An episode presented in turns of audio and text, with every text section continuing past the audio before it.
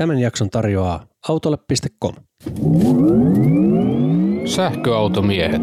Ei puhuta pakoputkista. Tervetuloa sähköautomiesten pariin. Tänään me puhutaan kolmesta eri autosta ja mukana on eräs sellainen ylläri, josta minä olin tohkeissani ja innoissani. Janne ei niinkään. Mutta meillä on myöskin tänään mukana kolmas sähköautomies. Mies, joka on itse asiassa tehnyt meille useamman jakson.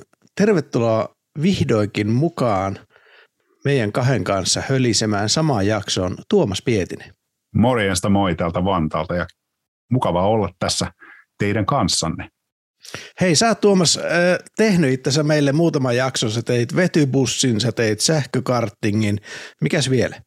Sähköbussi. Joo, mä, mä aloitin tekemällä jakson sähköbusseista ja sitten perehdyin sähkökartingiin. Sen jälkeen sähköisiin kaksipyöräisiin ja tota, sitten ammatilliseen koulutukseen ja nyt tässä on tulossa seuraavaksi korkea-asteen koulutusta ja, ja seuraavasta aiheesta puhutaankin ihan kohta. Aivan loistava. Mä vielä Tuomakselta haluaisin muuten kysyä, millä sä itse ajoitkaan? Mä en muista. Mulla on semmoinen ID4 Pure Performance. No niin, takapotku volkkari. Ensimmäinen näistä kolmesta tänään käsiteltävästä autosta on tosiaankin jotain, mistä mä en ollut niin innoissaan, mutta Antti oli ja nyt Antti on käynyt ajamassa. Mitä? Hyundai Nexo vetyautoa. Tuolla Lahden autosalvassa oli Hyundai tämmöinen koeajokiertue ja yhtenä autona siellä oli tämä Hyundai Nexo. Ja sitä pääsin ajamaan kokonaiset neljä kilometriä. Kaikki neljä kilsaa. Siltä pohjalta pystyy tekemään vankan arvion, mutta sä teit siinä yhteydessä pienen haastattelun, niin kuunneltaisiko se tähän alkuun?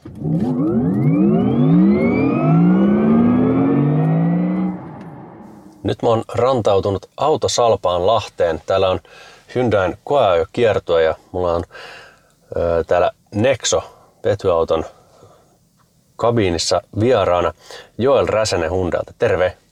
Terve, kiitos. Kiitos, että tulit.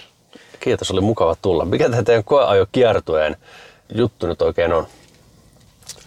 No meillä on siis tota, ajatuksena totta kai meidän brändin tunnettuutta Suomessa nostaa ja ko- koeajattaa meidän asiakkailla sitten kymmenellä eri paikkakunnalla meidän Hyundai-autoja. Ja otettiin tähän kiertoille sitten vielä toi Nexo vähän lisää mielenkiintoa herättämään. Että vaikka, vaikka tämä vety, vetyautoilu ei Euroopassa ole niinkään uusi juttu, mutta täällä Suomessa, Suomessa tämä on kuitenkin aika tuntematonta vielä. Kyllä, sen takia minäkin tänne tulin, kun mä kuulin, että nyt on Nexo koeajattavissa, niin oli heti, heti pakko hyökätä paikalle katsomaan, että minkälainen auto tämä oikein on. No, niin kuin sä itse sanoit, niin tämä on aika tuntematonta vielä tämä vetyautoilu aihepiiri Suomessa. Kovasti sitä puhutaan, mutta harva sillä, sellaisella on koskaan ajanut. Minä olen nyt tällä pikkupätkän ajanut, mutta minkälaisia kommentteja ihmisiltä on tullut, kun he on käynyt koeajolla? Joo, tämä vetyteknologia ehkä tämä on vähän, ehkä vähän tämmöistä usvasta ihmisille, että ei oikein tiedetä, onko, onko tämä auto polttomoottorimainen vai onko tämä sähköautomainen. Ja ehkä useimmin, useimmiten kuultu kommentti on se, että tämähän tuntuu ihan sähköautolta ihmisiltä, jotka sähköauto on ajanut. Että tämä on täysin äänetöntä, hiljasta ja vaivatonta. Joo, no sama huomio mulla itselläkin oli. Tietysti nyt oli oletusarvokin, että näin asia on. Lähteekö tästä autosta, autosta niin kuin käytännössä mitään ääntä, esimerkiksi kun se laitetaan auton parkkiin tai muuta? Joo, siis ajo, ajossa tämä on täysin äänetön, ei kuulu mitään ääntä polttokennosta tai mistään muualtakaan. Että ainoastaan parkkiin ajettaessa kuuluu pieni, pieni semmoinen hurina.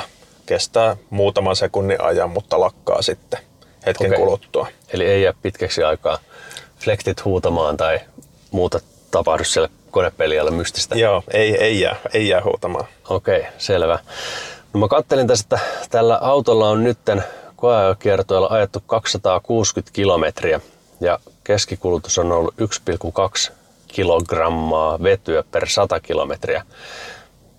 Mitäs, onko toi niin kuin semmoinen, mitä ihmisillä voisi ehkä normi päivittäisessä ajoissa olla?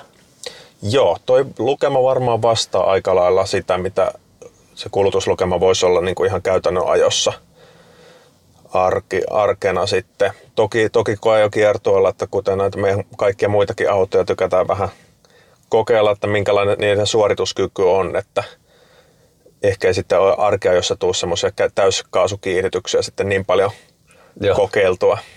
Kyllä ne tehot pitää autosta kun ajalla ulos mitata. Totta kai, totta kai. No, mikä tällä hetkellä on sitten teidän suunnitelma? Te tästä Lahdesta lähdette, mihin te suuntaatte? Me suunnataan tota, tota, ensi viikolla, me suunnataan tuonne Kotkaan autosuunnille ja sitten meidän kiertoa päättyy tuonne Mäkelän autoon Järvenpäähän. Okei. Okay. Ja, ja sielläkin on sitten jo, jo ennakkoilmoittautuneita, että kiinnostaa er, tota, erityisesti tota, kokea vetyautoja. Totta kai nämä meidän muut, muukin mallisto. Joo. Öö, no tästä auton tiloista vielä. Mä tuossa ennen kuin lähdettiin koeilla, niin vähän ropailin noita takapenkkejä sain ne kääntymään. Kuinka paljon tuossa on tavaratilaa, kun on penkit ylhäällä ja penkit alhaalla? No tuota penkit alhaalla lukemaa mulla ei ole. Se on suurin piirtein 500 tai vähän alta 500 litraa on sitten penkit ylhäällä. Että jonkin verran sieltä vie, vie tilaa, että siellä on tuon kontipohja alla on tuo korkeajännite akku sekä sitten vielä siellä auton pohjalevy alla on sitten nämä vetytankit. Eli auton, auton alla on kolme vetytankkia, yh, yhteistilavuudeltaan suurin piirtein 156 litraa. Ja tota, ne sitten jonkin verran toki nostaa sitten tuota auton pohjaa niin kuin ylöspäin. Joo, ok. Onko vetokoukku saatavilla? Ö, ei ole tyypitetty vetomassaa tällä Joo. autolla. Okei, eli vähän samanlainen kehityskaari kuin sähköautossa, että ensin ei ole. Mm, No niin, selvä. kyllä. Ei sinne mitään. Hei, kiitos tästä lyhyestä juttutuokiosta. Oli mukava koeajo. Kiitos Odotan paljon. innolla, että pääsee pidemmän koeajon heittämään. Ja tota, no, haluan kuulla ihmisten kommentteja, että miltä tämä auto on sitten tuntunut, kun hän on koeajolla käynyt. Että mikäli kuuntelijat kävitte koeajamassa autoa Hyundain koeajo kiertueella, niin pistäkää viestiä, että minkälaisia fiiliksiä herätte. Kiitos, Joel. Kiitos paljon.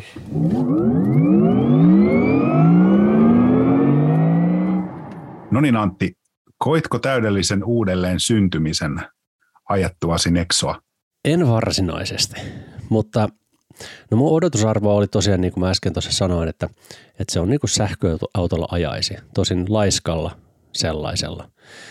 Se oli positiivinen yllätys kuitenkin, vaikka se nyt laiskan puolen auto onkin, nimittäin siinä oli huomattavasti paremmat tilat kuin Miraissa.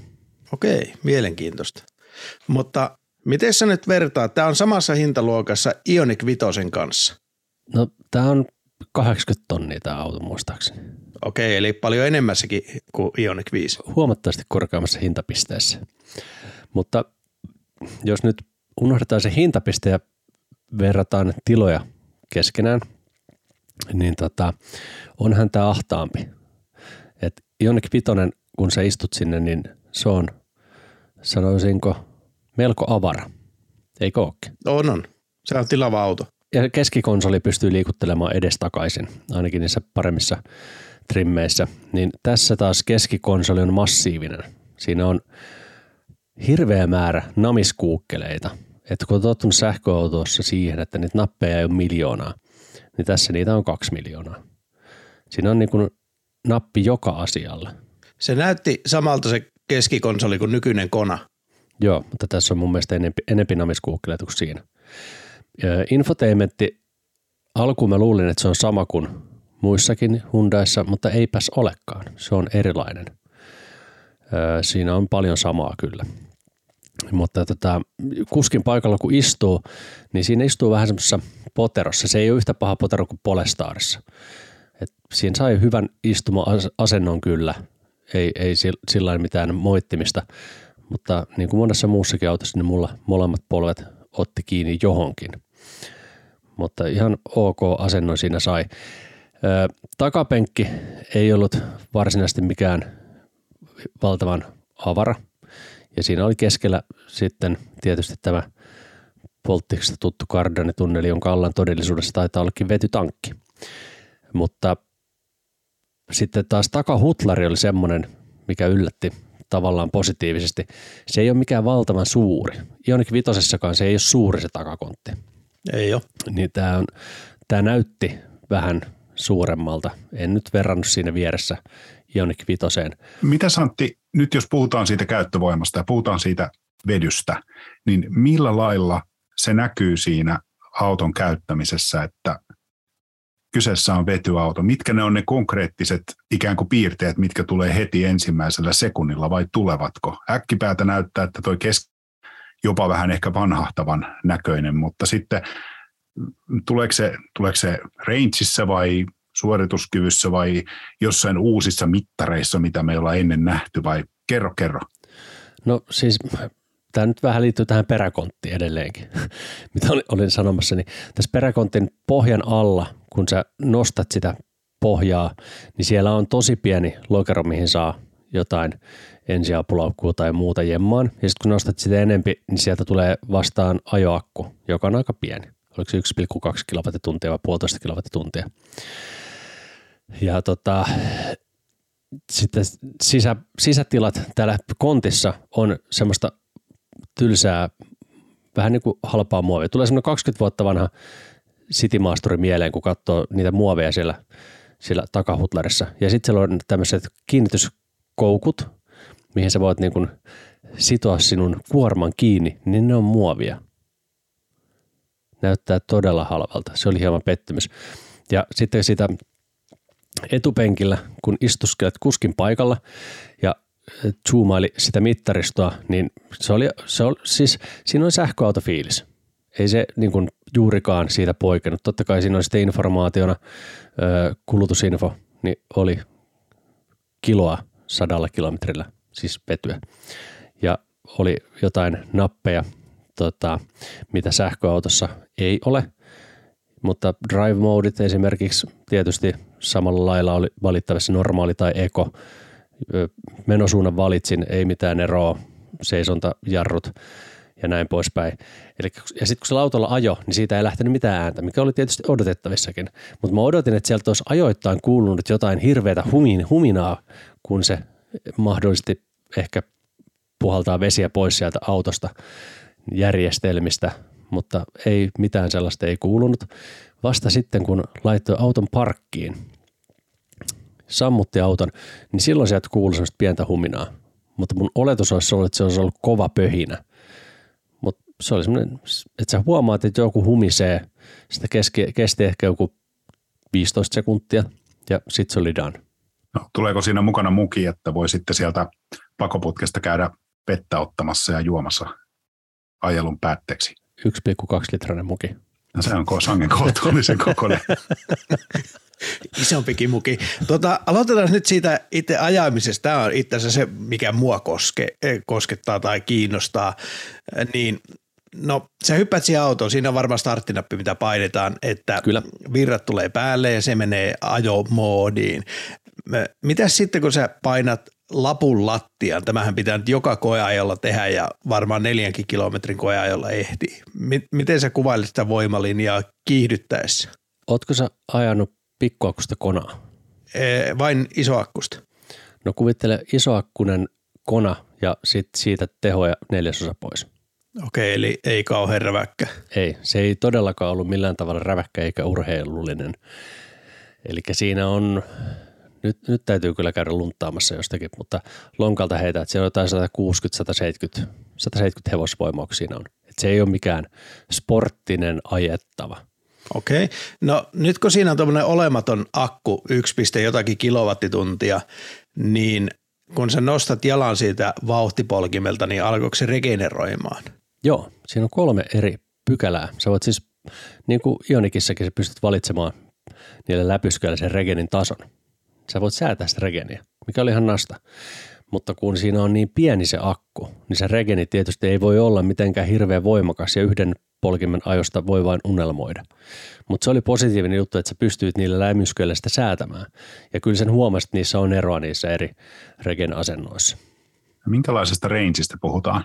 Todellinen range, sillä on varmaan jotain 500 550 hujakoilla. Että mä katson, mulla on täällä luntti, otin kuvan nimittäin niistä kulutuksista, mitä sillä oli koeajoreissussa ajettu. Mulla itselleni oli koeajon pituus 4,5 kilometriä ja kulutus siinä oli 1,7 kiloa sadalle kilometrillä. Ilmoitettu VLTP on 0,9. Nyt täytyy ottaa huomioon, että mä olin päivän ensimmäinen kuski, joka sillä ajoi, eli kylmä auto, mikä tarkoittaa sähköautossakin sitä, että sä lähdet kylmillä, kylmällä autolle liikenteeseen, niin se kulutus on alkuun kovempi. Eikö niin? Kyllä. Näin on. Joo. Ja sitten kun katsoo tätä koko niiden koeajokiertue kulutusta, niin mun koeajon jälkeen sillä oli jaettu 260,7 kilometriä, eli 260 kilsaa, niin se keskikulutus oli 1,2 kiloa satasella, mikä tarkoittaa sitä, että sillä pääsisi niin kuin just sen karkeasti 5, 5 kilsaa yhdellä tankillisella. Mä luulen, että 1,2 olisi semmoinen realistinen kulutuslukema, jos tuolla autolla päivittäisajoa ajelisi. No mitä vety sitten maksaa, jos sitä Suomessa voisi edes tankata? No se on hyvä kysymys. Sitä kukaan ei, kukaan ei vielä tiedä. Juuri että... menin katsomaan, mulla tuli tämä sama kysymys mieleen, niin ystävä Googlesta kertoo, että Saksassa vety maksaa noin 13 euroa per kilo. Ja jos sitä nyt meni keskimäärin 1,2 kiloa, niin se olisi noin 15 euroa per 100 kilsaa. Joo. Ja kävin lauantaina pienellä retkellä ajamassa 900 kilometriä ja latasin varmaan niin kalliisti kuin ikinä pystyy. Eli menin Rechargein tolpalle, kun akku oli puolessa välissä ja kävin Teslan Superilla ja se maksoi 6 euroa 20 senttiä per 100 kilsa. Joo. Eli kolmasosa, vähän, vähän yli kolmasosan tuosta hintatasosta. Eli siis vetyä pitäisi tuottaa paljon halvemmalla, paljon enemmän, jotta akkusähköauton kanssa sen kulujen kanssa voitaisiin täysmääräisesti kilpailla. Joo, mutta nyt tullaankin tähän mielenkiintoiseen hommaan, että kun vetyä tuotetaan vihreästi, eli vihreätä vetyä, niin silloin pitää olla järjetön määrä tuulivoimaa jauhamassa sitä. Ja kun se vetyauton kulutus kuitenkin todellisuudessa, puhutaan kilowattitunneista per 100 kilometriä, on kolme neljä kertaa suurempi kuin sähköautolla, niin sen sähkön, millä sitä vetyä tehdään, pitää olla oikeasti puoli ilmaista.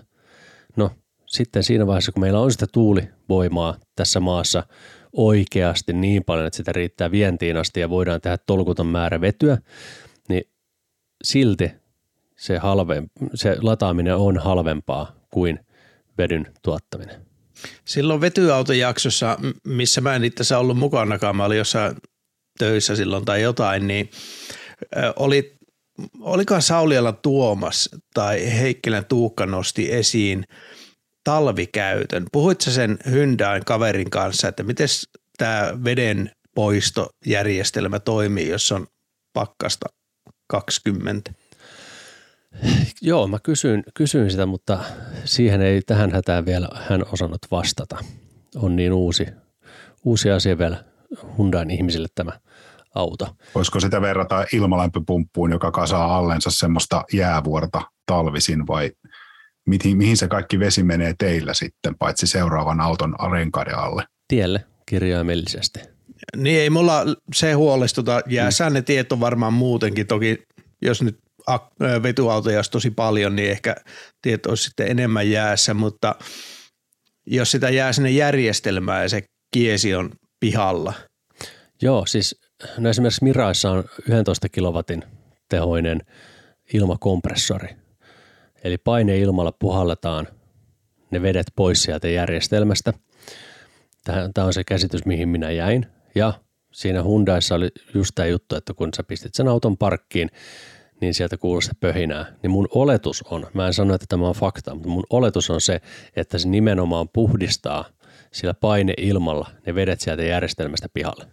Eli semmoista niin kuin pakkaslaajenemista tai muuta vahinkoa sitten ehkäistään sillä, että se tyhjennetään aika ronskisti. Kyllä.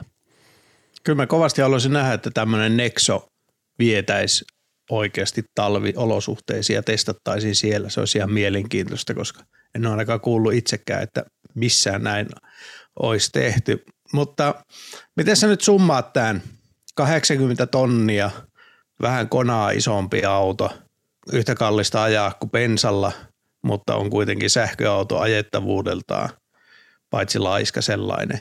Mikä, mikä sun fiilikset? Mä itse en koe, että se ratkaisisi mulle itselleni yhtään mitään ongelmaa, mikä liittyy autoiluun. Öö, mutta mä ymmärrän, että on ihmisiä, joille se olisi se mieluisampi valinta se vetyauto. Ja ensimmäisenä tulee ehkä mieleen semmoiset ihmiset, jotka asuu kaupungissa, niillä ei ole ollenkaan omaa parkkipaikkaa, eli ei ole kotilatausta, niin silloin heidän ei tarvitse miettiä, että missä he saa sitä autoa ladattua. Niin semmoinen voisi olla yksi use case, että sulle ei yksinkertaisesti ole paikkaa, missä lataat sitä autoa, sä et halua asioiksi lähteä sitä lataamaan, niin sitten sä käyt tankkaamassa sitä niin kuin polttistakin aina aiemmin ja voit ajaa silti ympäristöystävällisesti. Voisiko sitä käytettävyyttä ehkä vähän verrata maakaasuautoihin tällä hetkellä, että tankkauspisteitä on suhteellisen vähän ja ajomatka on parempi tai huonompi, mutta kuitenkin ne kulut on ainakin aikaisemmin ennen kriisejä ollut suht kohtuullisia, jopa kuukausihintaisia, että se missä se osasto on nyt vääjäämättä menossa kohti auringonlaskua, niin ehkä sille käyttäjäkunnalle vetyauto voisi olla aika tuttu käytettävä. Joo, kyllä, miksei. Ja eihän sitä tiedä siinä vaiheessa, kun sitä tuulivoimaa ihan oikeasti saadaan paljon, että sitä vetyä pystytään tuottamaan teollisuuden tarpeisiin ja kaikkeen muuhun. Vetytaloudessahan autot on viimeinen käyttökohde sille vedylle. Ja se on se, mikä monesti keskustelussa nimenomaan unohtuu, että ei sitä vetyä tehtäisi vain vetyautoja varten, vaan vetyauto on se viimeinen käyttökohde se vedyssä. Sillä on niin paljon eri käyttökohteita. Mutta semmoinen ihminen, joka kaupungissa asuu, se voisi ehkä sitä tykätä. Tai sitten ihmiset, jotka ajaa tosi paljon pitkää matkaa ja eivät periaatesyystä halua autoa ladata, niin semmoiselle. Tai sitten ehkä hälytysajoneuvot. Mä oon sitä mieltä, että tämä teknologia tuli vähintäänkin kymmenen vuotta liian myöhään. Vety ja vetysähköauto olisi voinut lyödä läpi, jos ei akkusähköauto olisi sitä tehnyt ensiksi, mutta tämä Antin kuvailema skenaario, missä on valtavasti joutilasta tuulivoimaa vedyn tekemiseen, tapahtuu silloin, kun meidän koko autokanta on ehtinyt jo sähköistyä, eikä kukaan vain huonompaa autoa, ja vetysähköauto on se huonompi sähköauto. Ja näihin tunnelmiin me päätetään tämä vetysekoilu ja mennään seuraavaan asiaan. Mä lisään kyllä vielä tähän sen, että mun mielestä se on ihan hyvä, että on muitakin vaihtoehtoja, että maailma ei lukittaudu yhteen käyttövoimaan koska kaikki ei välttämättä halua sitä sähköautoa. Se on hyvä, että on vaihtoehtoja, mutta itse uskon kanssa, että se tulee olemaan semmoinen marginaalinen juttu. Aika näyttää. Hevonen ja potkukelkkakin on vaihtoehtoja. Kuinka moni skeptikoista kuvittelee, että vetyauto ei kulje sähköllä, vaan sillä, vedy, no, sillä vedyllä perhana? Niin. Harva tietää sitä, että se vety tehdään nimenomaan sähköllä. Ja se muutetaan sähköksi. Niin, kyllä. Mutta eiköhän nyt olla puhuttu tarpeeksi tästä aiheesta, niin kuin Janne jo äsken yritti vedota. Siirrytään seuraavaan aiheeseen. Pannaan vety sinne tankkiin, josta se häipyy itsekseen. Renault Megane. Me käytiin sitä Antin kanssa koeajamassa jokin aika sitten. Oletko sä Tuomas muuten käynyt Megane e ajamassa? En ole käynyt. Tota, luettuani muun muassa TM-artikkelin ja kuunneltuani teidän jaksoa siitä, niin tota, pieni kiinnostus kyllä heräsi, pakko myöntää. Hyvä. Antti on nimittäin käynyt haastattelemassa. Sä oot ollut nyt oikein kiertävä reporteri. Todellakin.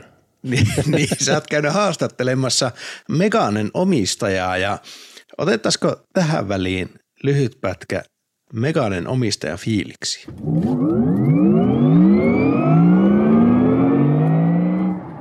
Morjes Jussi. Morjes Morjes.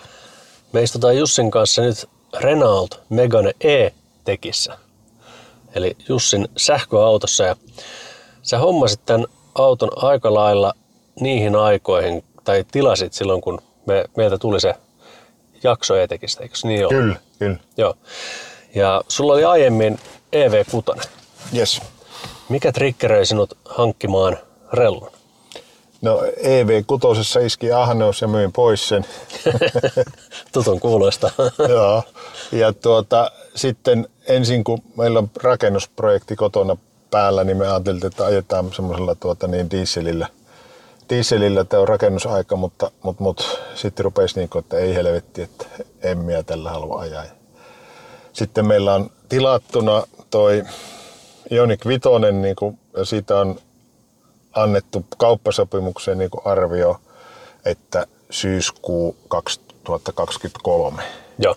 Niin, niin, niin sitten ajateltiin, että hommataan nyt ainakin vuodeksi tämmöinen heitekkiä, mikä tässä niin kuin oli ne syyt, oli oikeastaan, että miksi tämmöinen just niin oli niin kuin tärkein se, että vetokoukku 900 kiloa, rakennusprojekti vielä kesken, niin saa vetää, vetää tuota kampetta, kampetta yes. tuota kärryllä ja, ja, ja sitten se 22 latauskin on ihan, ihan hyvä. Meillä on lähellä siinä tuota sellainen, millä, millä tuota niin tulee joku 13 senttiä kilowattitunnin hinnaksi. Se on kohtuuhintaista. Niin. Ja tota, tota, tota. Sitten mä kävin koeajamassa ja tykkäsin, tykkäsin ajaa, niin kuin mukava pirssi ajaa ja, ja, ja se mitä joku sähköautomies valitti, että tässä jalka hinkkaa, hinkkaa johonkin, niin ei hinkkaa. Sulla ei hinkkaa. Ei hinkkaa. Se on hyvä. tota, no, teillä on nyt kilometrejä takana minkä verran? 2653. Ja ilmeisesti kärry on vedetty raivolla. Kärry on vedetty, sanotaanko, yli tuhat kilometriä helposti. Okei. Okay. No mitä on keskikulutus? No tuota, korke... No nyt sanotaanko vähän yli 20 sen kärryn kanssa niin koko, kokonaisuudessa. Että tuota, meillä on sellainen korkea kärry, mikä on selvästi korkeampi kuomu, mitä tämä auto. Ja, ja tuota, tuommoissa vajaan 10 asteen lämmössä ö, vaihtelevalla 80 ja 100 sen nopeusrajoitusalueella, niin kuin tuolta Kangasniemeltä Kuopio Ikeaa, niin, niin se kuomu päällä, niin se oli jotain 25-26 oli kulutus. Se on aika inhimillinen. Mm. Joo. Ja sitten matalalla tai ilman kuomua, eli niin kuin se pelkkä kärry, kärry niin kuin, tuota, ei ole niin kova ilmanvastus, niin sitten joku 22. Ja, ja, ja sitten ilman, ilman kärryä, niin, niin, niin sanotaanko, jos on hiljaisia teitä, niin 16 ja sitten jos esimerkiksi tänään kun on ajettu, ajettu siltä Kangasniemeltä Espooseen ja takaisin, niin se on ollut siinä 18,7. Joo, no se on ihan ok. Että tota, Lahden motaria on tullut niin jurnutettua se niin kovaa kuin sitä nyt vitsi ajaa sillä lailla turvallisesti. Kyllä. Tarkoitan lompakolle turvallisesti. no mitä asioita, jos sun pitäisi kolme asiaa nimetä tästä, mistä, mistä asioista tässä autossa tykkää, että mitkä ne olisi? Tämä on mukava ajaa, kohtuu kulutuksinen ja sitten niin kuin EV6 verrattuna tämä on hemmetin paljon ketterämpi. Joo. Mutta tuota, en mä nyt niitä sitten muita vertailuja EV6 vitti tehdä, mutta no se, verran... se, on parempaa tässä ja pienempi kulutus ja ketterämpi kuin tuota, niin, niin EV6. No mitäs vertaisit infotainmenttia? rellun ja ah, no, joo, no joo, se, se myös. Joo. Se myös, että kyllä tämä on, niin on ihan hemmetti hyvä joo. infotainmentti. Entäs etäohjaus, millainen kännykkäapplikaatio? Tota, niin, niin, näet latauksen ja näet, näet tuota, niin, niin auton tilaa ja sitten voit laittaa lämmityksen päälle. Varmaan voisi latauksenkin, mutta kun ei ollut semmoisia tarpeita, niin en ole tutustunut siihen enempää. Että sen lämpärin laitan laita aamuisin päälle. Että sanotaanko, jos me nyt on sitä tässä kuukauden aikana niin kuin 20 kertaa laittanut päälle, niin olisiko kolme kertaa ollut pettymys, että tuun autolle, että perkele tähän kylmä. Okei, ehkä silloin täällä on käynyt. Niin. Onko, sulla kun on kokemusta sitten Kiasta myöskin, niin oliko siinä varmaan varmempi se mobiiliaplikaatio? No sinnehän oli alussa se niin kuin vamma koko systeemi, että ei se lämmittänyt ollenkaan eikä kellään.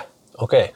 Ja sitten siihen tuli, tuli tuota, niin, niin joskus loppukeväästä päivitys, mikä tehtiin ihan tuolla niin kuin pajalla, pajalla. Ja sen jälkeen mulla rupesi toimimaan etälämmitys. Mutta tota, sitten on niin kuin tuolta Facebook-ryhmästä ryhmästä, niin, niin, äh, kavereita, jolla se ei toimi vieläkään. Kyllä, kyllä. Eli nyt sulla on toimiva applikaatio, ainakin useimmiten. Niin, ainakin useimmiten. Tosin niin kuin sanoin, että en, sen monipuolistun, moni, monipuolisuudesta en pysty sanomaan muuta kuin, että se mitä minä kaipaan siltä, niin toimii. Joo. No, mitä sä oot kokenut tuon latausportin, kun se on tuon auton oikealla puolella edessä? Tai tuossa oikean eturenkaan vieressä? No tuota, mä en ole niin herkkä sen suhteen. Mä hyppään autosta ulos, kävelen portilla, laitan piuhan kiinni ja sillä selvä. Ootko käynyt kokeilemassa Teslan Superilla? En. Ei ole, tör, en, en ole törmännyt sellaiseen. Joo, mutta sä sanoit, että olit käynyt kuitenkin Kempoverin HPC testaamassa. Juu. Minkälainen latausteho sieltä irtosi? No tänään itse asiassa just kun ajeltiin Kangasniemeltä Espooseen ja, ja tuota, tarkoituksella laskin sillä lailla, että oli suht koht tyhjä akku, kun päästään Espooseen. Ja se oli seitsemässä prossassa. Joo. Ja tuota, sitten navigoin tonne laturille, eli tässä on se esilämmitys. Niin kyllä se antoi sitten sen täydet. 130 tässä on niin kuin se käsittääkseni se max-teho, niin se antoi se, se 129 oli kovimmillaan lasissa. Joo, ok. Selvä. Ja sitten tota, tollanen, äh, siitä 7 prosentista 48 prosenttiin ladattiin ja tota, tota, tota, 16 minuuttia meni siinä ja keskiteho oli 90. Joo. No tota, nyt on käsitelty se AC-lataus jo, 22 kW laturi. DC-lataus on niin kuin ihan ok, kun ei vedä liian täyteen. Mutta sitten aiheesta avaruuteen. Mua kiinnostaa kuulla, että minkälaiset on ollut emännän kommentit, kun Kian jälkeen ajeli rellua, niin onko hän tykännyt?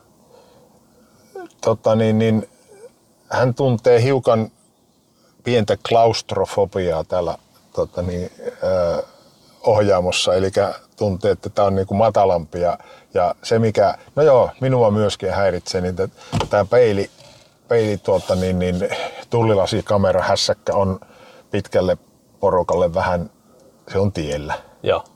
Se on, se on, se ehkä on se, hieman. Niin, se on, se on niin kuin se, mikä tuota, eniten, eniten ehkä vaimoa ärsyttää ja ei se minustakaan hyvä ole. Öö, käytätte sitä tuota peilinä vai kamerana, tuota taustapeiliä? No minä käytän molempia, välillä leikin kameralla ja välillä käytän tausta, taustapeiliä. Vaimo käyttää sitä, mikä siinä sattuu silloin olemaan, kun se hyppää rattiin. Joo, kyllä, kyllä. Okei. Okay. No ei sinne mitään. Hei, kiitos Jussi paljon. Oli mukava saada vähän tarinaa käyttäjältä Renault Megane e-tekistä. Onko vielä jotain mielessä lisättävää, mitä jäi kysymäti? No enpä tiedä. Kahdelle tämmöiselle niin kuin tuota, kaksi vanhaa varista ollaan, niin tuota, ei ole lapsia enää kotona, niin, niin, niin tilat on niin kuin optimit meille. Joo. Meille, että se EV6 on pikkusen niin kuin röyhkeän kokoinen me, meille ja saa nyt nähdä sitten se Ionikki Vitonen, että kumpi meiltä sitten syksyllä lähtee, tämä vai Ionikki Vitonen sitten, kun tuota, se joskus suvaitsee tulla. No niin, sitä jäädään odottamaan, mutta ei pidetellä hengitystä. Juu, ei, eikä tuota niin, niin muutenkaan, niin ei ole onneksi niin hirveä hinku kuin joskus on ollut. Joo, ymmärrän tunteen. Mm. Rakkaat kuulijat, käykää te kanssa koeamassa Renault Megane e lähemmällä Renault jälleen myyjällä. Nyt takaisin studioon.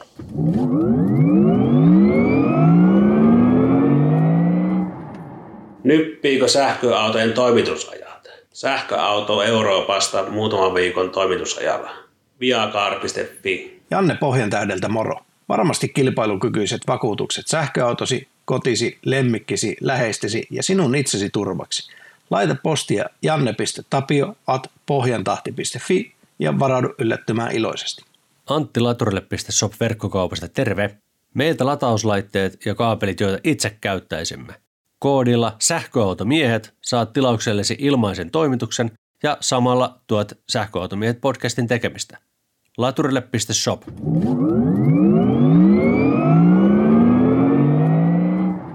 Mikäs Tuomas sua viehätti nyt siinä, kun sä sanoit, että sä luit sen TM-jutun ja kuuntelit sen meidän Meganen jakson, niin mikä oli sulle semmoinen, mikä tarttu, että miksi se olisi kiinnostava auto? No siis ranskalaiset autothan on yleensä ihan perteestä. Ja tota, Olipa raju kommentti. ne on oikeasti ihan, ihan siis, no, niissä on ihan kauhea jälleenmyyntiarvo, niissä on paljon vikoja. Ja tota, äh, mun mielestä se, että Zoen jälkeen ranskalaiset tekee toimivan ja fiksun näköisen, siis kaikki kunniat Zoelle, mutta osalle se on liian pieni väistämättä, niin tekee sellaisen auton, jota jo niin kuin lehdissä ylistellään, että hei, että tämähän on ihan fiksu sähköauto ja tässä, tässä on niin kuin järkeä, niin se tarkoittaa, että ollaan kuunneltu niitä autoilijoita ja ollaan kuunneltu kommentteja, että nyt mihin suuntaan meidän pitää lähteä, eikä yritetä tehdä mitään ihmeellistä UFOa, vaan tehdäänkin jotain käytännöllistä. Ja tämä ehkä mun mielenkiintoni tässä vähän herätti. Nyt tuohon ensimmäiseen raflaavaan kommenttiin voi vaan sanoa, että henkilökohtaiset kokemukset ranskalaisista autoista on ollut, sanotaanko aika vikapainotteisia, niin vähän semmoinen niin kuin ei koskaan enää ranskalaista autoa. Mentaliteetti vallitsee tässä perheessä täällä, mutta ei se välttämättä ehkä koske täyssähkö ranskalaista autoa. Ja siinä mä näen semmoisen pienen toivon siemenen ehkä tässä, tässä kuitenkin. Mä, mä en syytä eh, itse asiassa sua tästä, mutta mä tiedän, että meillä on fanaattisia kuuntelijoita, siis nimenomaan fanaattisia ranskalaisen sähköauton omistajakuuntelijoita, jotka odottaa innolla uusia ranskalaisia autoja ja mun mielestä heidän pitää saada olla sellaisia. Ja mä taas toivon, Ehdottomasti. Kyllä, mä taas toivon, että että tulisi niinku sellaisia UFO-autoja, just semmoisia, niin kuin Sitikka on tehnyt parhaimmillaan ja muuten vasta julkaisi semmoisen todella erikoisen näköisen otuksen. Oli, Oliko se sen nimi? oli. Oli. Eli joku suurennettu twitsi vai? Ei, vaan siis se on niin provosoivan näköinen auto, että jos se tulee joskus myyntiin, niin kyllä polttelis hankkia. Se on aivan törkeen siisti. Siis ruma ja provosoiva ja sen takia siisti. Sitten tulee vähän semmoinen Cybertruck vibet, paitsi se tuulilasi on niin kuin järjen vastainen, koska se on täysin suora ja pystyssä. Googlatkaapa sellainen. Siis tommosia täysin pöljiä sähköautoja maailma tarvitsee, mutta hei, tämä on painaa tuhat kiloa, 40 kilowattituntia akkua. Jumala. Siis mä haluaisin tämmöisen sitirassin vailla vertaa. Mä just tajusin, että tämä muuten, tämä on tämmöinen hummeri minikoossa. Mini-hummerihan tämä on. Siis tämä on, tää on niin minihummeri.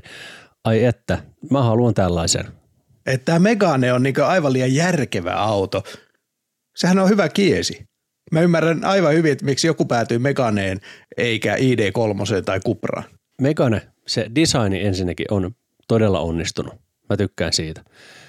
Sisätilat, kaikki materiaalit, kaikki on niinku tyylikkäitä ja silti se on se funktionaalinen. Vaikka se nyt mun kropalle ei sopinutkaan tai sovikkaan, niin mä väitän, että suurimman osalla kyllä sopii. Janne sai sinne hyvän ajoasennon, Jussi, joka mua pidempi, sai hyvän ajoasennon siinä.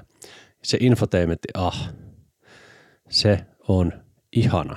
Eli se on nyt jotain, missä ranskalaiset on tehnyt nyt jotain oikein verrattuna vaikka saksalaisiin. Amerikkalaiset on tehnyt, ranskalaiset on tehnyt oikein, että ne on lainanneet siihen amerikkalaista softaa. Mm-hmm. koska kaikki tietää, että ranskalaiset ja saksalaiset kummatkaan eivät osaa koodata. Kaikki sähköautot, joissa on ranskalaista tai saksalaista koodia, ovat, ne infoteemit ovat hirveitä. Ne on täyttä kuraa. Tulee niinku, Oot sä aika jyrkkä, sä oot kehunut Mesekin infotainmentia, että sekin on ihan ok. Ja se, että ranskalaisessa autossa sähköt toimii millään tasolla, niin on jo saavutus. jos nyt mä otan sen verran takaisin, että, että toi, se mese, mese tekee poikkeuksen, mutta se ei ole myöskään millään tasolla innovatiivinen eikä intuitiivinen käyttää. Ja mun mielestä Pemarin iDrive 8 on ihan ok tänä päivänä. Että Nyt sanon, että en ole käyttänyt sitä, en kommentoi tuohon. Tämä oli vaan tämmöinen härski yleistys.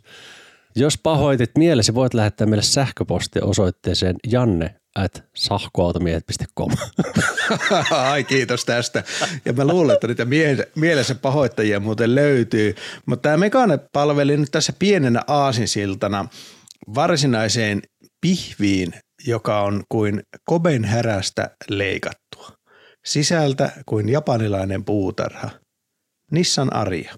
Nyt ollaan kaikki käytöstä ajamassa. Näin on. Kyllä, ja ensi fiilikset oli, että miten sanoisin, kun soivat kiukaan mustat urut, unohtuvat arjan surut.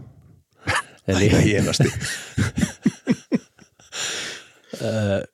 joo, mutta me käytiin Tuomaksen kanssa sitä koeajamassa ja olin hieman ehkä myöhässä Taas. kyseistä koeajasta tapan mukaisesti. Vaikea kuvitella kyllä.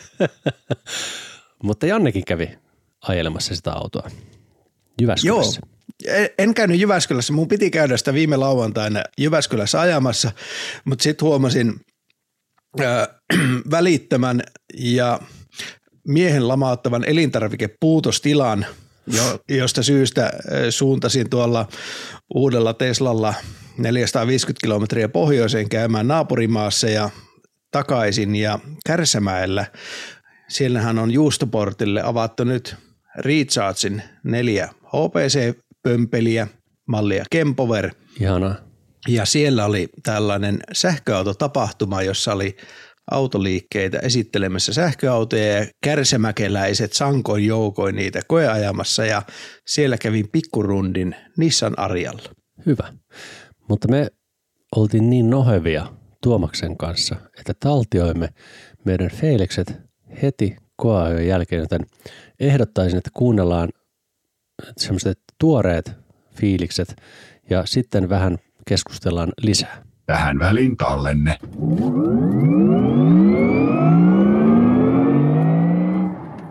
No niin Antti, tunnistatko paikan, missä me ollaan nyt? Täällä viimeksi käytiin väijymässä Nissan Aria, eli olemme, onko tämä autokeskus Airport? Kyllä, täällä me ollaan kauniissa sateisessa Vantaan kaupungissa ja koska viime kerralla sä et kerennyt ajamaan Ariaa, niin mä ihan järjestin nyt uuden koeajon tuotantoversiolla ihan sua varten Antti. Ja nyt me mennään ajamaan Ariaa kunnolla. Joo, sori kun joudut taas vähän odottelemaan. Sä olit nytkin muuten myöhässä. Se on totta. PK-seudun liikennettä. Joo, mä pikkasen tässä jo meinasin alkaa tätä yksin puhelua, niin se olisi voinut kestää, en mä nyt sano kuinka kauan se olisi kestänyt se yksin puhelu, mutta jonkin aikaa kuitenkin tossa, mutta mulla oli seurana oikein mukava automyyjä, jolla itse asiassa niin paljon tietoa, että se olisi ollut hyvä, hyvin niin kuin rikastuttava elementti tähän meidän podiin, mutta hän on sen verran ehkä Kaino, ettei halunnut tähän osallistua okay. faktuaalisesti, joten käytän hänen infoaan tässä nyt sitten muuten. Mutta meillä on siis tarkoitus mennä ajamaan nyt Aria Evolve 87 kilowattitunnin akulla varustettua niin sanotusti kaikilla herkuilla olevaa Nissanin uutta sähköautoa. Siinä on tehoa 178 kilowattia. Se on etuveto. Tämä on tuotantomalli, mitä voi ostaa. Viime kerralla sain koeajaa Antti ei ehtinyt, minä sain esisarjan autoa, joka oli enemmän demoauto, jossa oli vähän piirteitä kahdesta eri varustetasosta ja se ei ollut oikeasti niin kuin ostettavissa se. Niin se oli, varustetasot oli vähän semmoinen sekoitus. Juuri näin. Yes. Ja tässä koeajoyksilössä on siis tämä suurempi 87 kilowattituntinen akku, jolla rangea on noin 520 kilsaa VLTP. Joo. Vanteet on 20-tuumaiset. Sitten tässä on la, la, äh, lasikatto, jonka voi myös osittain avata. Nyt sateella ei kannata, Antti.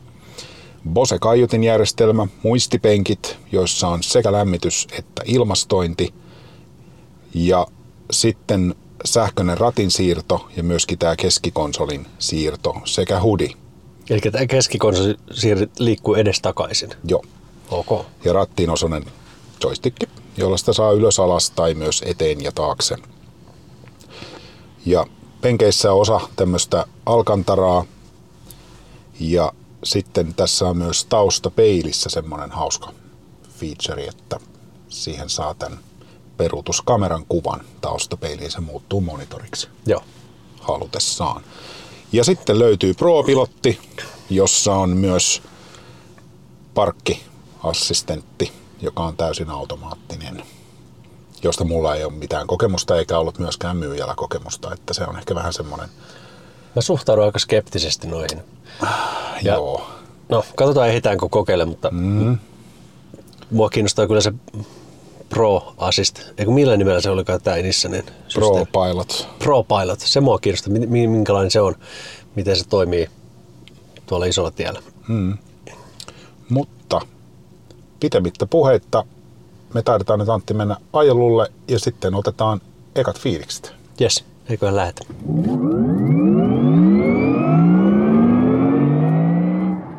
No niin Antti, nyt on Arja koestettu. Mitäs tuli päällimmäisenä?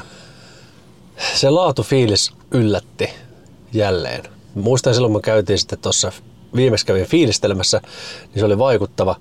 Ja anteeksi, kyllä se edelleenkin on. Laatufiilis on tosi hyvä. Mä tykkäsin, että siinä on tosi hyvät sisätilat. Penkit oli miellyttävät, kaikki materiaalit oli miellyttäviä ja siinä oli semmoinen premium fiilis kaikessa. Ne painonäppäimet, hipasnäppäimet, joilla ilmastointia ohjataan, ihanasti upotettu siihen NS-puupintaan. Ja tota, penkeissä oli hyvät säädöt. Tykkäsin siitä. ProPilot toimii mukavasti. Mun mielestä se oli moottoritiellä toimi tosi fiksusti, vaikka oli kolme etäisyyttä ainoastaan siinä edellä olevaan autoon, niin ne oli ihan, ihan juurikin soppelit, piti hyvin kaistalla sen. Mulla ei siitä ollut mitään nillitettävää. Mutta se, mikä minua itseäni häiritsee, on se, että se auto ei liikahda niin kuin sen pitäisi. Onko siinä liian vähän paukkua? Aivan liian vähän paukkua. Ja mitä sä sanoit, että siinä piti olla 170, 8 kilowattia. niin se ei tunnu siltä. Totta. Et ID3, siinä oli 170 siinä. No, mulla on se pure, jossa on 150. 125. Olikohan vai oliko se 150 kilowattia? 150 muistaakseni. Joo. Niin valoista kun lähtee lyö lapun lattiaa, niin se liikkuu. Tää ei tee sitä. Mutta vaikuttaako siihen, että se on etuveto? Varmaan sillä on merkitystä, joo. Ja nimenomaan sporttipäällä kun testattiin, niin se ei oikein säväyttänyt. Mutta toisaalta suurimmalla osalla ihmistä se liikkuu aivan tarpeeksi hyvin. Hmm. Että se on vaan mennyt ehkä pilalle, kun on kokeillut liian tehokkaita sähköautoja. Hmm. ja se, mikä tietysti itseni kiinnostaa, että saako koukun. Ja kyllä saa. Vetomassakin oli ihan hyvä. Paljon se oli? 1500 kiloa. Joo, se on ihan riittävä. Ainakin mulle. Joo, mutta nyt kuulijoille sellainen pieni infonpätkä, että tässä nyt meillä ei ole siitä suoraa käsitystä. Me ei sitä keksitty kysyä myyjältä, että onko tämä kyseessä, onko tämä taittuva koukku vai itse asiassa se taitaa olla irrotettava koukku, mikä siinä. Mulla on muistikuva, että olisi ollut irrotettava. Joo, eli esimerkiksi Mebi-autoista löytyy todella mukava taittuva koukku, niin sellaista ei välttämättä niissä niin saa. Mutta Joo. vetomassa on sitäkin parempi. No minkälaisia fiiliksiä sinussa Arja herätti? No siis ensimmäinen fiilis on se, että auto ei yllätä millään tavalla, ainakaan negatiivisesti. Siinä ei ole mitään kynnystä, että jos istuu Teslaan, niin kynnys voi olla jonkinmoinen, koska hallintalaitteet on niin pelkistettyjä. Mm. Mutta tässä autossa, kun kuitenkin on nappuloita ja kaikilla on selkeät symbolit, siellä on ihan semmoinen mukava hillitty laatuvaikutelma, mutta silti värikäs, aika kevyehkö fiilis graafisessa ilmeessä ja myöskin infotainmentissa.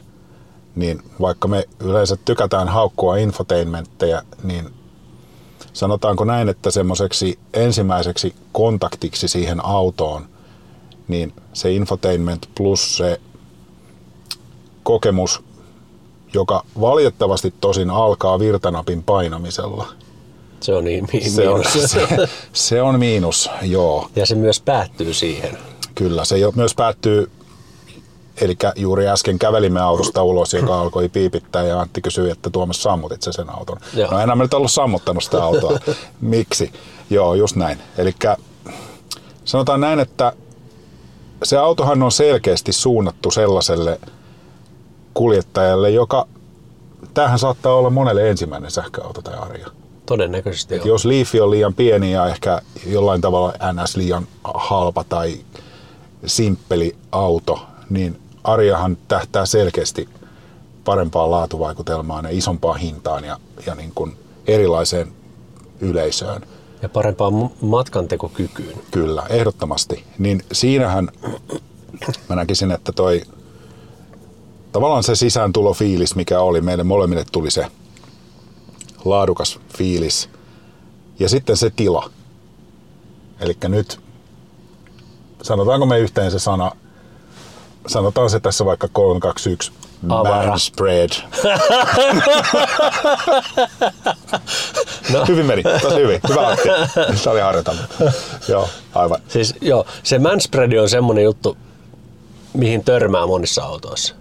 Joo, Että sä et voi suorittaa asiallista manspreadia. kyllä.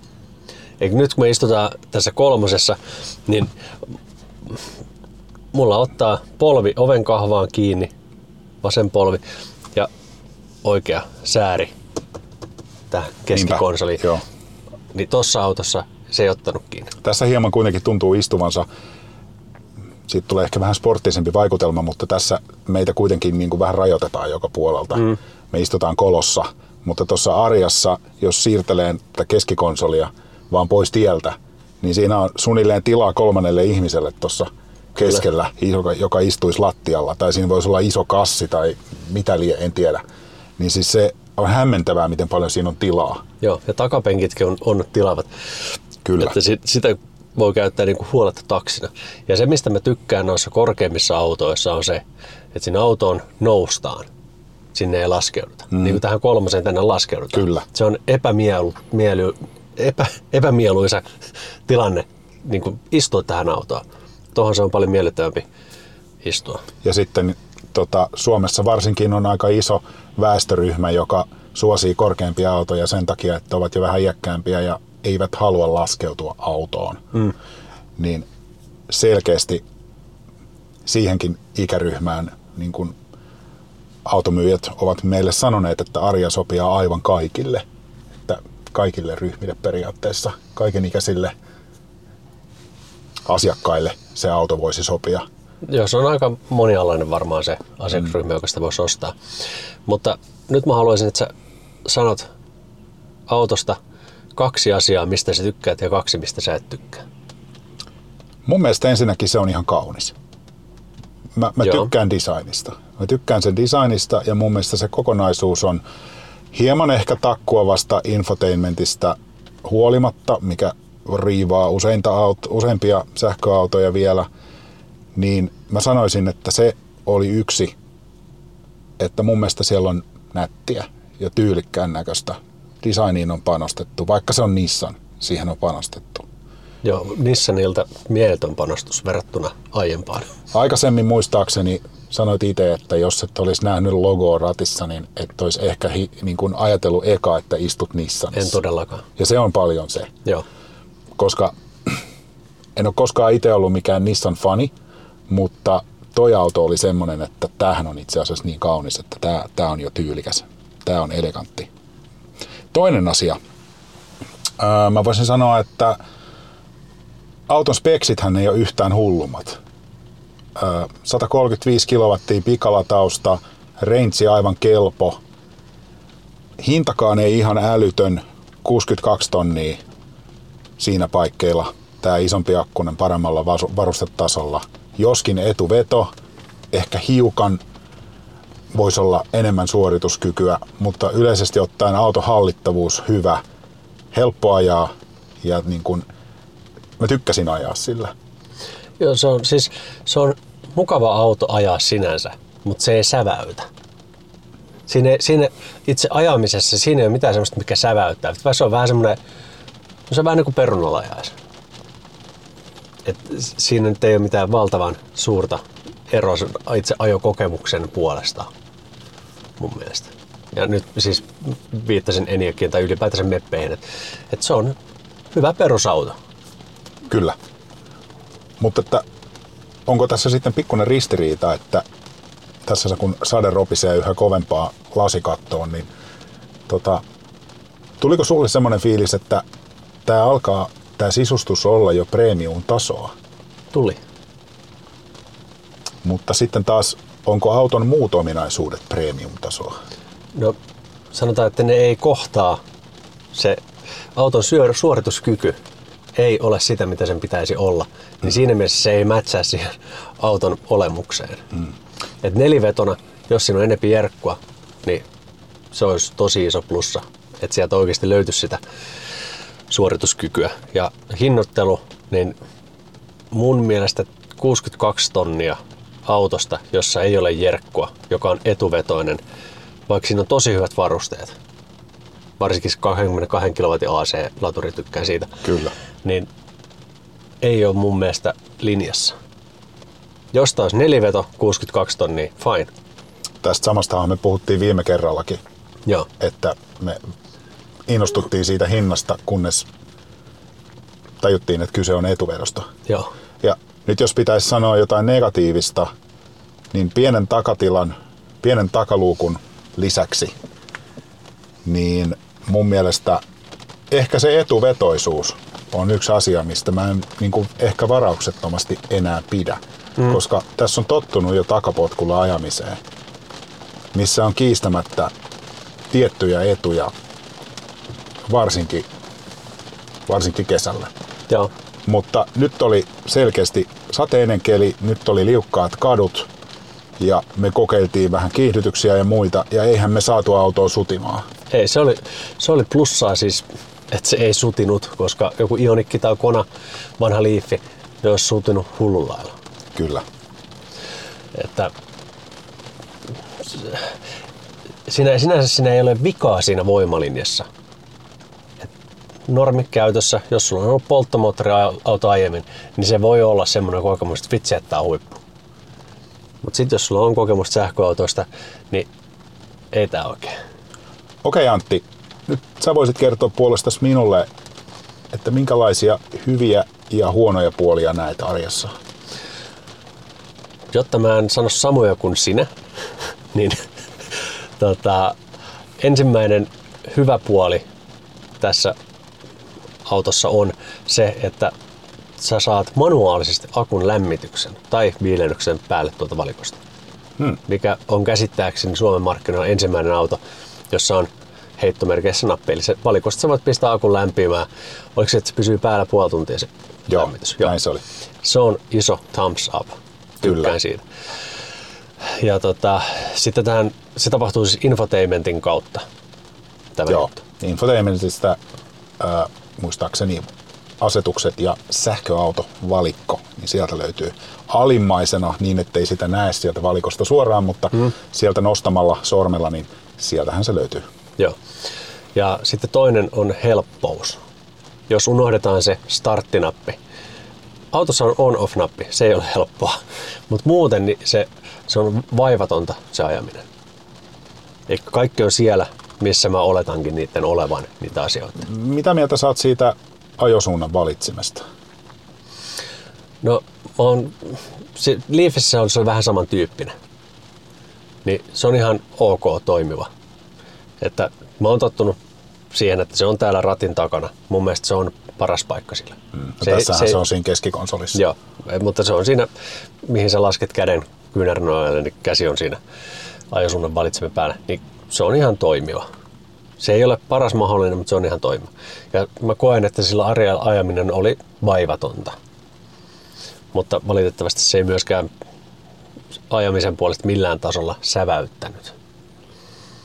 Mutta joo, akun esilämmitys, viilennys, plussa, iso plussa ja sitten semmoinen vaivattomuus.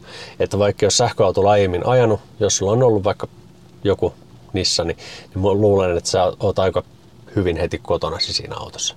Tietysti perinteisesti Nissanista poiketen, niin tässä on paljon paremman ajoasennon arjessa kuin muissa Nissaneissa, mitä mä olen ajanut. Siinä on iso, iso ero. Voisiko penkit ehkä mainita hyvänä puolena? Ilman muuta. Parhaat Nissan penkit, missä on koskaan istunut. Ja huomattavasti mukavammat kuin esimerkiksi nämä Teslan penkit. Hmm.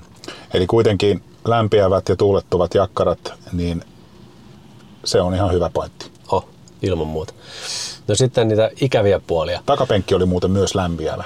Oli vai? Kyllä. Eli ne kaikki, jotka minun, minun kanssani vielä jaksavat fanittaa Classic Ionikkia, niin siinäkin oli lämpiävät takapenkit, jota lapset eivät koskaan tule unohtamaan. Oikein. Sitten ne ikävät puolet, niin navigaattori. Aivan hirveä.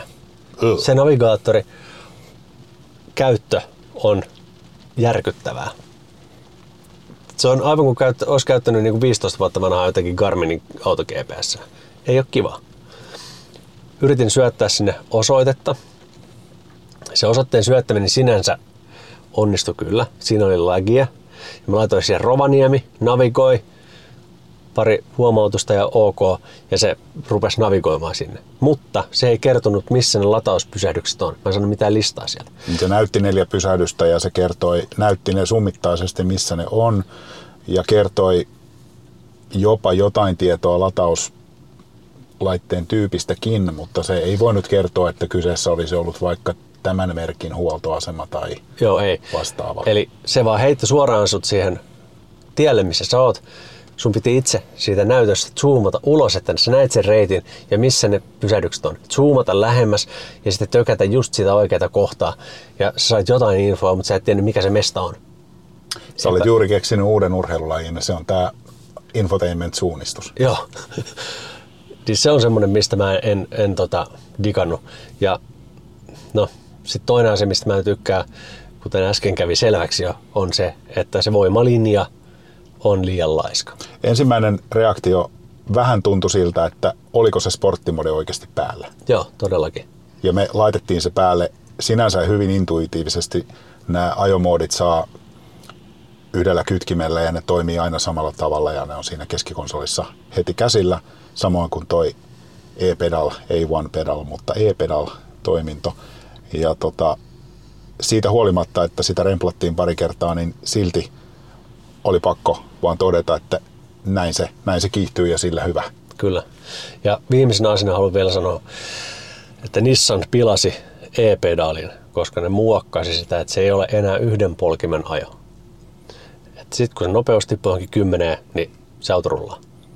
Näin on. Kympissä se menee pois päältä, enkä tiedä miksi. Joo. Ja tämä on semmoinen, mistä Janne tulee nillittämään. Sanoppa minu, sano minun sanoneen. Uskon sinua. Hyvä. Mutta iso kysymys on, mihin varmaan voidaan palata Jannen kanssa vielä myöhemmin, Mm. että riittääkö tämä? Onko tämä Nissanilta nyt sellainen panostus, että tämä on se homma, kun me mietitään kilpailua? Joo. Hypätään nyt sitten Jannen kanssa juttu. Näin tehdään.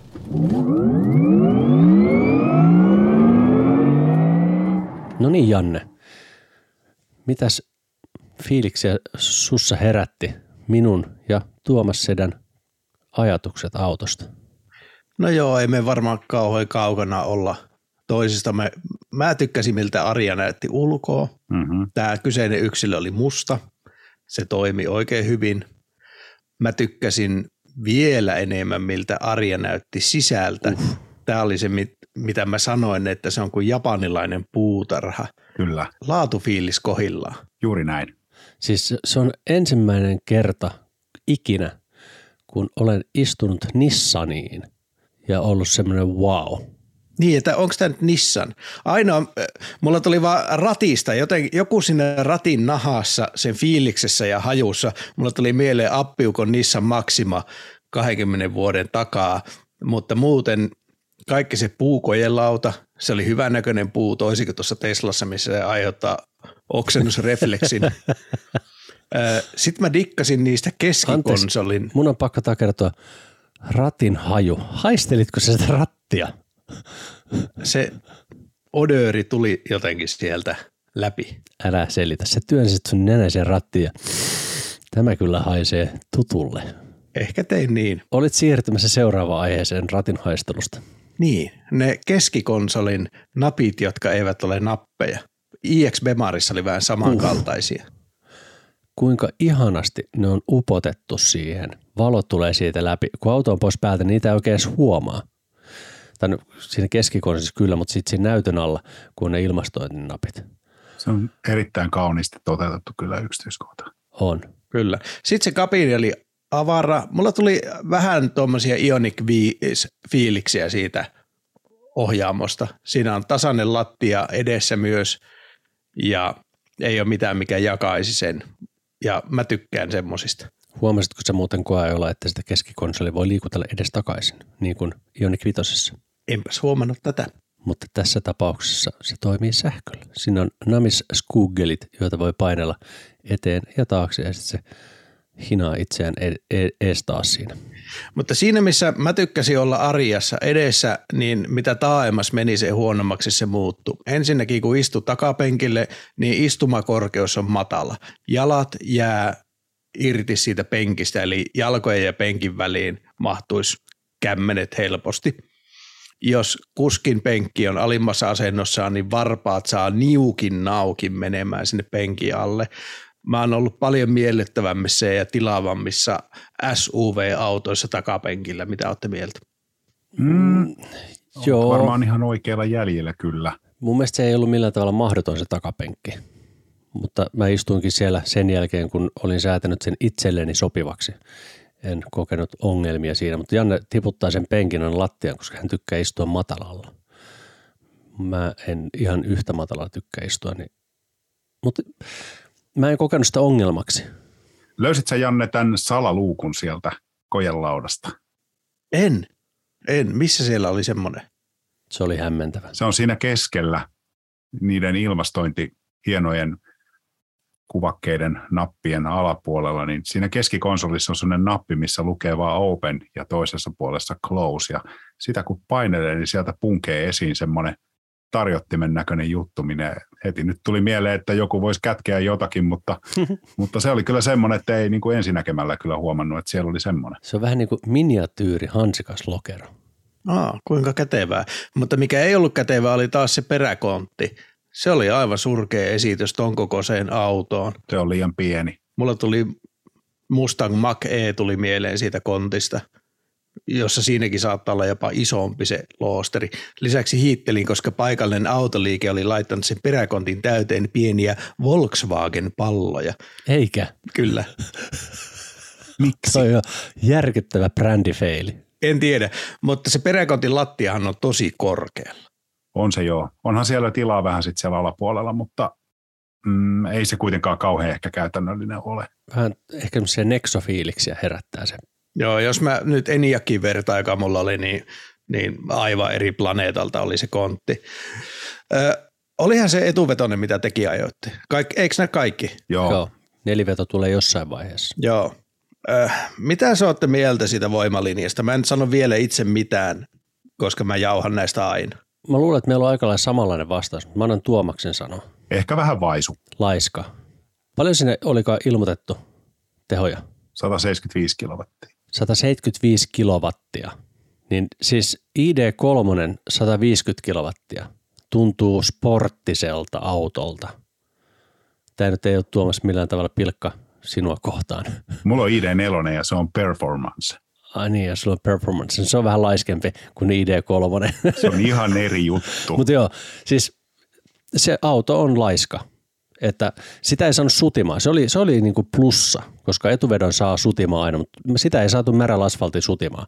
Mutta se auto ei liiku mihinkään. Se on niin rauhallinen se voiman ulostulo, mikä on ihan samanlainen kuin tuossa Meganessakin. Et se on tavallaan koodattu sellaiseksi se vaste, että se ei ala kyllä sutimaan, mutta ei se kyllä kuljekaan yhtään mihinkään. No sit mä löysin siitä tämän e-pedalin, siis e-pedalin, mikä on pilattu. Niin. Ja tämä on se kohta, mistä mä Tuomaksille mainitsin. Janne tulee tähän tarttumaan ja kertomaan, mutta aivan syystä. Niin, ärsyttävää, koska Leafi osasi yhden polkimen ajon ja tämä enää ei sitä osaa, vaan tämä jää rullaamaan noin 10-11 kilsaa tunnissa. Minkä takia sinne ei ole voitu valikkoon pistää kytkintä? Haluatko, että e-pedali on e-pedali vai haluatko, että e-pedali on jotain sinne päin pedaali? Erittäin hyvä kysymys. Mielenkiintoinen knoppi muuten ystävämme Norjasta, eli herra Nallehan kävi rykäsemässä tuhat kilsaa Arjan molemmilla versioilla. Ja isoakkunen 1050, pikkuakkunen taisi olla 1105, eli varttitunnin ero tuhannella kilometrillä näiden kahden akkukoon välillä. Häh? Ei ole paljon. Siis kuinka Minkälaiset ne käyrät niissä autoissa oikein, on, latauskäyrät? Hyvin flättiä vetää isoakkunen, 115 kilowattia tasan ja hyvin syvälle. Eli ihan ok käyrä 10-80 väli oli 33 minuuttia. Siis ei spektaakkelimainen, mutta aivan niin nykyistä peruskauraa. Ei jää jälkeenkään tavallaan Joo. millekään muulle kuin korealaisille. No sitten semmoinen toinen knoppi oli, että valikostahan löytyi suoraan akun lämmitys sekä myös viilennys, mikä oli mun mielestä todella hieno juttu. Leaf-kuskit arvostaa molempia. Ja Volkswagen-kuskit arvostaisi, jos heillä olisi tämmöinen, vai mitä Tuomas? Kyllä, veit jalat suustani talvea odotellessa. Kyllä. Niin siis meillä Tesla-kuskellahan ei tällaisia ongelmia ole ollut. Teillä on monia muita ongelmia, mutta ei puhuta nyt niistä. Se pitää aivan paikkansa. kyllä, kyllä, naulan kantaa. Jokaisella on... Terveisiä huollon pojille. Mä asun tuossa ihan vetokujan luona, niin kyllä siellä on paljon aina autoja jonottamassa sinne huoltoon. no, omallekin varasi huoltoja, kun se oli ollut 24 tuntia pihassa, että huoli pois. Huoli pois. Se on Tesla Life. Ja, mm, tuota, Arjan hintataso karvalakki karva alle 50 ja iso akkunen kaikilla mausteilla 60, muistaako Tuomas? Se kolme tai neljä sitä luokkaa. Eli se on, se on kalliimpi kuin nelivetoset, vaikka Ionic Viton. Joo, mehän Antikas oltiin molemmilla kerroilla ensin hieman hurmoksessa siitä hinnasta ja sitten me todettiin, että ai hitsi, tämä onkin muuten etuveto. No ei se sitten ollutkaan ehkä niin halpa. Ja ruvettiin laskeskelemaan, että jaa, mitäköhän se nelikko sitten tulee maksamaan, mutta myyjä kertoi, että se nelikko tulee maksamaan kolme neljä tonnia enemmän. Ja sitten tässä paremmassa varustetasossahan se 22 AC-laturi on vakiona, mikä sekin on kyllä kiva olla. Että siis semmoisia niin tietynlaisia pilkahduksia mä näkisin siellä, mitkä oli hyviä juttuja. Mutta se, että mitä mä oon tässä nyt pyöritellyt sen ajon jälkeen, että onko se riittävästi, että onko siinä niin semmoisia myyntipointteja, mitkä esimerkiksi meikäläisen voisi saada vakuuttuneeksi. Mua häiritsee se peräkontti, mua häiritsee ehkä vähän se laiskuus. Autohan on kiva ajaa, infotainmentkin oli ihan sinne päin. Siinä on aika paljon kyllä menuja ja ruutuja ja kaikkea, mutta siis yleisesti helppo, vaivaton, mutta toisaalta sitten on on-off-nappia ja tota, tietynlaista, se ratti on ehkä jopa vähän ruma, kun aikaisemmat Nissanit on vaan ollut mun mielestä rumia ja sillä hyvä, niin tämä oli ensimmäinen Nissan, mikä ei ole vaan yksinkertaisesti ruma, vaan oikeasti sehän on nätti auto ja sisältä varsinkin, niin kuin sanoit. Mutta onko se hinta riittävä? Ja itse asiassa kuinka paljon se auto on sama kuin se Megane? kuinka paljon yhteistä voimalinjaa ne jakaa? Se on hyvä kysymys. En tiedä yhtään. Mutta jos nyt tätä lähti speksaamaan itselle, niin mä lähtisin speksaamaan saman tien sitä pikkuakkusta enkä tätä isoakkusta. Siihen saa tonnilla sen 22 laturiin, että sehän ei ole paha, sehän kannattaa ilman muuta ruksittaa siihen. Just näin. Pikkuakkunen 22 AC, koska ison akun edut tässä autossa ei näytä olevan järin suuria niin sanotusti. Eikö se Antti ollut sille, että moottorihan on sama kummassakin, mutta sitä oli softallisesti pikkasen ehkä rajoitettu sitä tehoa siinä pikkuakkusessa. Mulla oli tämmöinen muistikuva, että periaatteessa siinähän ei ollut kovin monen kilowatin eroa. Mutta mikä se, ootko sä Janne käynyt siis speksaamassa sen? Mä kävin vaan katsoa sitä hinnastoa, en rakentanut autoa sen kummemmin, enkä katsonut edes varusteitakaan, mutta... Mutta mulla on tähän hinnoitteluun, mä haluan vielä puuttua. Jos ajatellaan, että sä otat isolla akulla, sillä parhaimmalla varastepaketilla, jossa on se 62-63 tonnia, ja se on etuvetoinen se auto ja laiska sellainen. Sitten kun tulee se neliveto, jossa on 3-4 tonnia lisää, sanotaan, että se hinta on pistää 65-66 tonnia, niin onko se teidän mielestä ok, jos nyt ajatellaan, että sä saat se Ioniq 5 käytännössä niin kuin lähes tappiin varustelun, niin eikö se ole halvempi? On. Mä en pysty perustelemaan itselleni sitä isoakkusen arja hintaa. Eikö me Antti puhuttu siitä, että GTX saa halvemmalla ja ehkä mahdollisesti Yynkin voi jo saada noihin lukemiin? Joo, kyllä. Että se kysymys, mikä tässä on valvottanut nyt öitä lukuisia, niin on se, että riittääkö tuo. Onko, tota odotettiin pitkään ja se on nyt se Nissanin paukku tähän, että riittääkö se? Siellä on kovaa kilpailua nyt joka puolella. Mä, mä väittäisin, että, että tota isoakkusta paremmilla varusteilla ei tulla ihan hirveästi myymään sen takia, että se on ulos hinnoiteltu. Se on, tämä auto on väärin hinnoiteltu, piste. Sitten jos me puhutaan sitten pieniakkuisesta, niin tilanne voi olla eri. Mm, Pikkuakku karvalakkina 49, paremmilla varusteilla 53, isoakkunen karvalakkina 57,5, paremmilla varusteilla 62. Niin no, joku ostaa Arjan isoakkusena, mutta mä kääntyisin milloin tahansa mieluummin korealaisten puoleen. Mutta sen sijaan pikkuakkusena, jos etuveto ei haittaa Mm. ja ei tarvi sitä isoa peräkonttia, niin onhan tässä nyt aivan eri fiilis kuin jossain ID4, kun sä hyppäät sinne kabiiniin. On, on, on, on. Voin vahvistaa tämän kyllä. Tai karvalakimalli Eniakissa. Ja se 22 AC on mun silmissäni aina valtavan iso plussa. Ja etenkin kun verrataan ID4 niitä sisätiloja tähän Nissaniin, niin onhan se ihan yö ja päivä se ero. Kyllähän siinä kieltämättä vähän sen, vähän sen kieltämättä huokasi, kun astui siihen omaan jääkäri id sen jälkeen, että ai niin. Sinne jäi se japanilainen puutarha. Tässä on Kyllä. se saksalainen kirkonpenkki.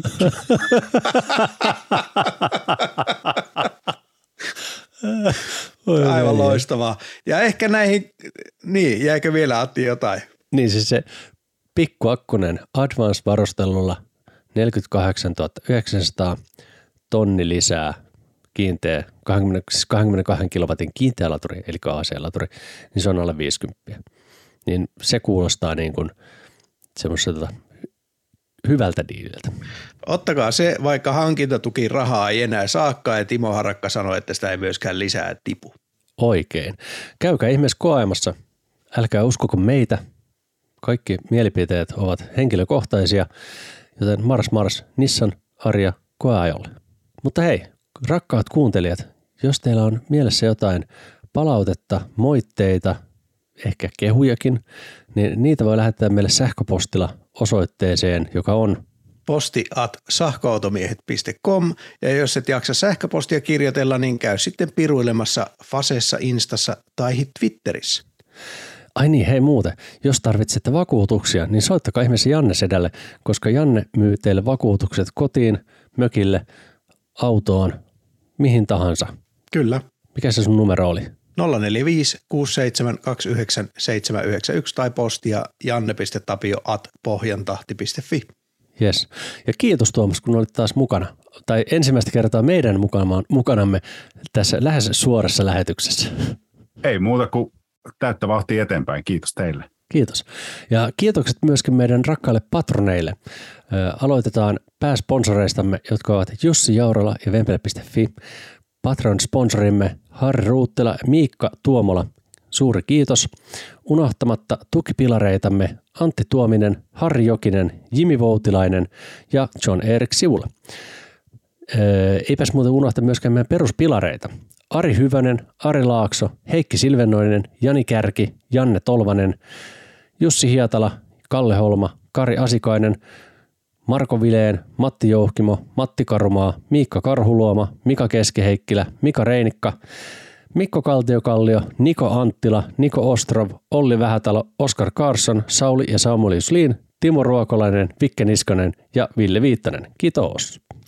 Kiitos kaikille ja ensi viikkoon silloin taas jotain aivan muuta. Moro moro. Moi moi. Hei hei. Sähköautomiehet. Ei puhuta pakoputkista. Ehkä tein niin. Eikä. Kyllä. Miksi? Erittäin hyvä kysymys. Herra Jumala. Arnolle töitä. Taas.